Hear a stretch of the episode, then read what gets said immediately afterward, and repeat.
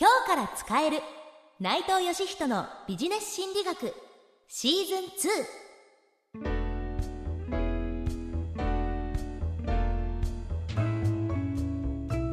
2こんにちは。ナビゲーターの南雲のぞみです。このシーズンでは遊び心を持ちながら学べる心理学をテーマに今日から使ってみたくなる心理学をお伝えしていきます。そしてそんな遊び心のある心理学を教えてくれるのはこの方です。心理学者の内藤義人です。今回のシリーズでは心理学は面白いということを感じてもらえたらいいなと思っています。なのでちょっと遊び心があったり思わずへーと面白がってもらえたりする心理学を紹介していきたいと思います。内藤先生よろしくお願いいたします。よろしくお願いします。では早速いってみましょう。第1回のテーマは怒っている時の心理学です。まずはこちらのスキットをお聞きください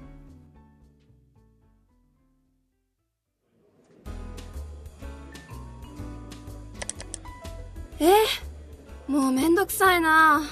どうしたの？約束してた日が無理になったからリスケしてほしいって。嘘。もう3回目じゃん。いい加減この怒りどこかにぶつけたくなるよね。とはいえこれも仕事だしとりあえず落ち着こうか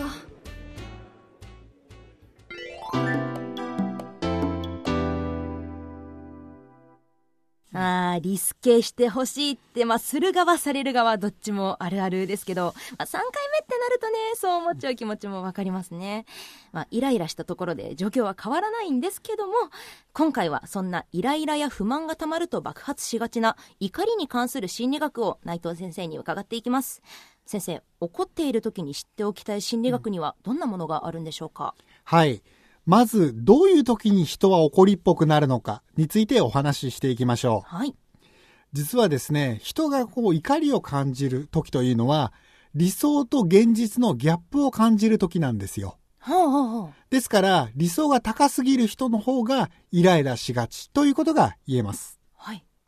これはですねアメリカのサウスウェスト州立大学のウィリアム・パボットという心理学者が明らかにしたんですが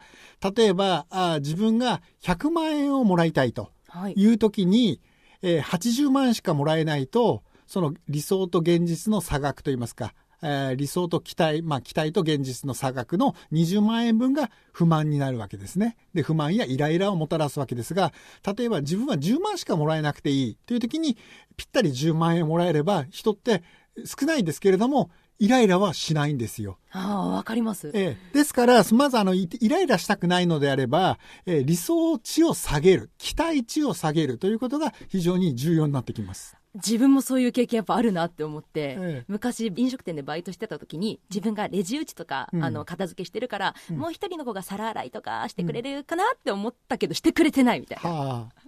あ。ああでも無意識でそういうふうに期待ってしちゃってるんですよね、ですから、あの、相手に対して期待すると、あまりろくなことがないんですよね。はい基本的には期待期待をしないということが、こう、毎日をこう、ストレスフリーといいますか、イライラせずに生きていく上で、えー非常に重要なことになってきます。はい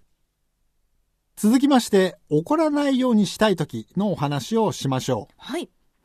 実はですね、人間というのは、周りの人の顔を見て、例えば怒っている人に囲まれていたりすると、自分もなんとなくこうイライラしてきてしまうんですよ。これを心理的感染と言うんですけれども、人間というのは一緒にいる人、例えばお付き合いしている人とか、そこに同席している人の影響を受けやすいんですね。はいですから、その普段からその怒りっぽい人、イライラしがちな人と一緒にいたりすると、そのイライラしている人の顔を見ると、自分もそのイライラをこう受けてしまうわけですね。であのスウェーデンにあるウプサラ大学という名門大学があるんですが、そこの大学の心理学者でウルフ・サンバーグという心理学者がいらっしゃるんですけどね、ええ。えーその方は怒った顔写真、えー笑った顔写真、無表情の顔写真の3つの写真を用意して、その写真をこう見せてくださいっていうような実験をしたことがあるんですよ。おーただその見せる時間はわずか30秒だったんですが、その写真を見せている時の参加者の顔をこっそりとこうビデオで録画してみると、怒っった写真を見ている時にはなぜか参加者も怒った顔になってきちゃうんです。あ、映るんですね。映るんです。で、笑った顔の写真を見ていると、自分も30秒経たないうちに、やっぱり笑ってきちゃうんです。ああ。ですから、そういう心理的な感染というのが起きやすいので、ですから、そのイライラしたくない時には、あまり怒った人の顔とかです。そういうものを見ない方がいいんです。あ、確かに笑顔の人見たらやっぱり嬉しくなりますし。ええですから、そのスマホの待ち受け画面には、その、例えばその、笑った人の顔なんかを置いておくとですね、そういう顔をこう見るじゃないですか。ええそうすると笑った顔を見ると自分も心理的感染を受けて自然な笑顔ができるようになりますので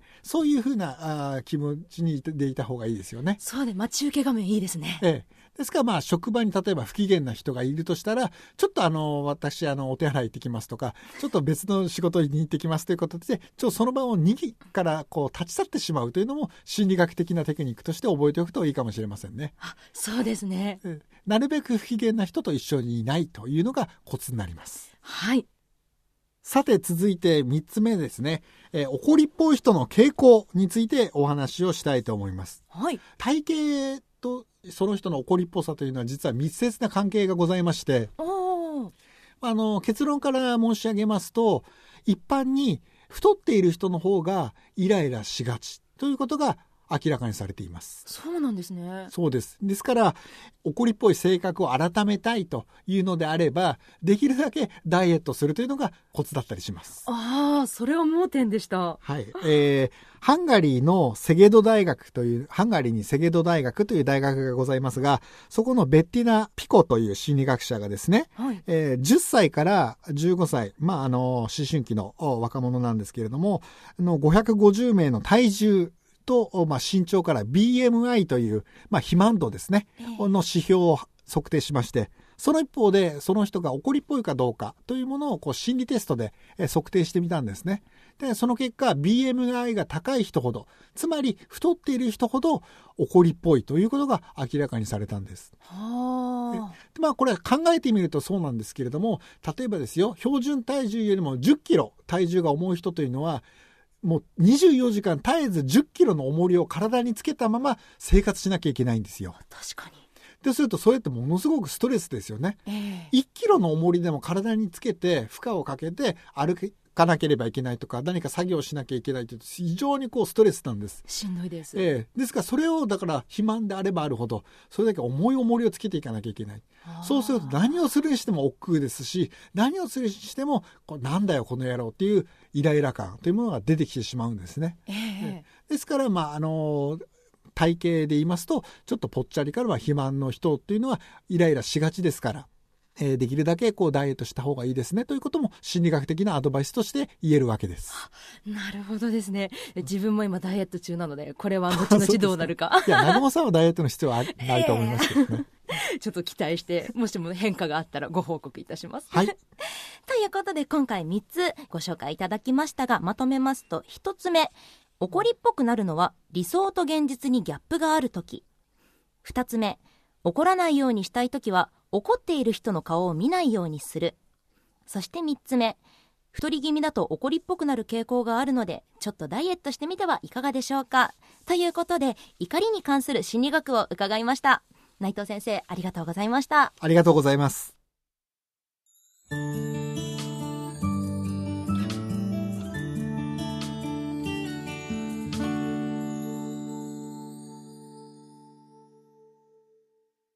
というわけで、そろそろエンディングですが、最後に思わず人に話したくなる面白い心理学コラムを紹介したいと思います。今回紹介するのは、ジョージア州立大学のジェームズ・ダブズ教授の研究です。はい。えーダブズ教授はスポーツ選手、政治家、学校の先生、いろいろなこう職業の男性にこう集まっていただきまして、えーテストステロンと呼ばれる男性ホルモンの一種をあの取らせていただきました。はい。で、その一方で、それぞれの職業ごとに、まあ、パフォーマンスとか成果ですね、仕事がどれくらいできる人なのかっていうのを調べさせてもらったんですけれども、その結果分かったことはですね、テストステロン値が高い人、つまり怒りっぽい男性ほど、それぞれの、えー分野の職業で成功しやすいということが分かったんです。へええですからスポーツ選手でも政治家でも、えーまあビジネスマン販売員でもですねやっぱりそのテストストレンチが高い人つまり怒りっぽい人の方が成功しやすいんです。おーえーでこれは考えてみると男性ホルモンというのはですね基本的に人をこう積極的にさせたり意欲を高めたりモチベーションを高めたりあるいはその競争に負けたくないという気持ちを高めるホルモンなんですね。はい。ですから怒りっぽい人は今回、えーまあ、怒りっぽい気持ちを改めようというようなこともお話ししてきましたが実は仕事に関してはですねその怒りっぽさが実は意外に重要だったりするということも覚えておいてほしいんです。あ、そうなんですね。えああのテストステロンってその筋トレをするとえはい強くなるってはい増えるイメージがええあるんですけど、あの男性ホルモンですから基本的に筋あの筋筋トレですとかあるいはその強そうな体のポーズですとかそういうことを取ることによって、えー高めることもできます。あ、そうなんですね。はい、ただですねこのダブツ教授がおもあの研究で面白いのはただ唯一ですね、テストステロンが関係がない職業というのがありました。ああ、何ですか？それはなあの牧師さん。ああ。えーあの、聖職者の方ではですね、あまりその、積極的にぐいぐい前に出る人よりは、まあ、優しさですとか、思いやりですとか、共感性の方が重要だだったものですから、確かにえまあ、牧師さんといいますか、まあ、聖職者のも分野では、あまりそのテストステロンは関係ありませんでしたが、その他の職業では、軒並みテストステロンの高さが、えーその人の成功に結びついていましたので、ですから怒りっぽいのが完全に悪いことかというとそうでもないんだということを頭の片隅にですね置いておいていただきたいと思います。はい、そうですね。今、働いてらっしゃる方とか、普段生活されてる方も積極性とか大事ですもんね。はい。はい、ありがとうございました。以上、心理学コラムでした。